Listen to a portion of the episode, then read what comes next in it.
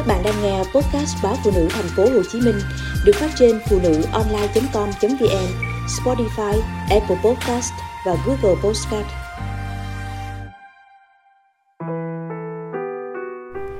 Cái thứ đàn bà hư Bà nội không ưa má nên thường dằn hắt, xỏ xiên.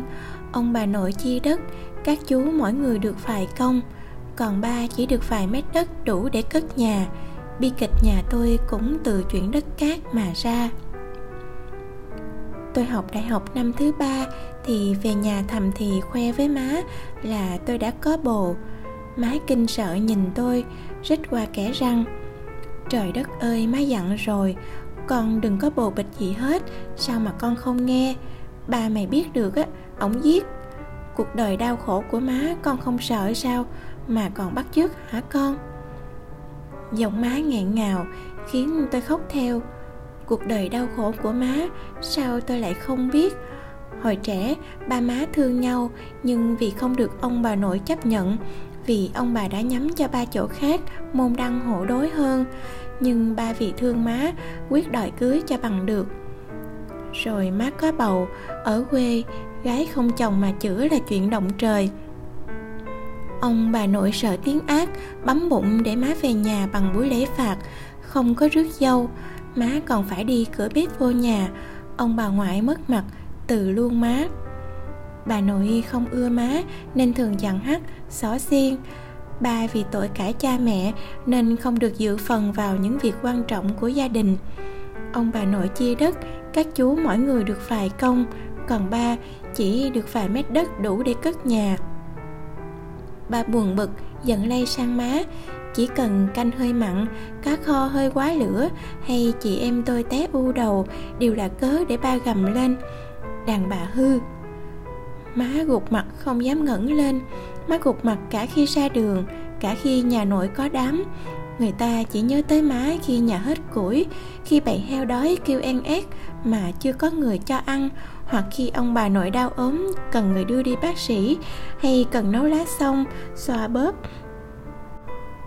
Cuộc sống đói nghèo khiến ba má tôi vắt hết sức mình vào cuộc mưu sinh. Tối mò, ba má bước thấp bước cao về nhà, ngang qua nhà nội, nhà các chú. Thấy cảnh cả nhà quay quần, ba má bước mau mau hồi nhỏ, nhìn những người em họ sung sướng, tôi không hiểu sao tụi nó đủ đầy, còn nhà mình nghèo như vậy. Tôi lại đoán rằng, lỗi tại má, tôi giận lây cả má. Ba tôi mỗi lần nhậu say thường lè nhè. thứ đàn bà hư, tại bà mà đời tôi khốn khổ thế này, ra đường không dám nhìn ai. Nghe vậy, tôi càng tin chắc má đã gây ra lỗi lầm gì lớn lắm. Bây giờ nghĩ lại, thấy thương má biết bao tại sao chỉ mình má chịu trách nhiệm? Tại sao chỉ mình má phải gánh lấy bao nhiêu nguyền rủa? Hay phận đàn bà luôn phải chịu bất công? Chị hai tôi 18 tuổi, ba tìm mối gả chồng cho chị. Chị khóc vì muốn ở nhà thêm vài năm nữa. Ba gầm lên, có con gái như hũ mắm treo đầu vàng, không gả để mày học hư giống má mày. Tao còn mặt mũi nào nữa? Vết thương trong lòng má chưa bao giờ kín miệng. Má xót chị, nhưng đành câm lặng. Anh hai đi coi mắt chị, rồi cưới. Từ lúc coi mắt tới lúc cưới chị 5 tháng, chị gặp mặt anh đúng 4 lần. Ngày chị lên xe hoa, nước mắt như mưa. Đám cưới chị mà mấy đứa em khóc như đưa đám. Chị không kịp tìm hiểu, không kịp yêu chồng. Mọi thứ ảo đến khiến chị không thể thích ứng mà anh hai cũng không hiền như cái cười thường trực trên môi. Anh hạ khắc với chị, vì sợ chị lạc lòng. Cuộc đời chị lặp lại khổ đau, y chang má. Má và chị đều là nạn nhân đau khổ của thành kiến và lạc hậu.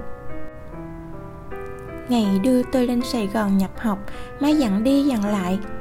Sáng lo học, không được có bồ nghe con. Ba mày mà biết được, ổng giết nhưng chuyện tình cảm làm sao có thể ngăn cản được?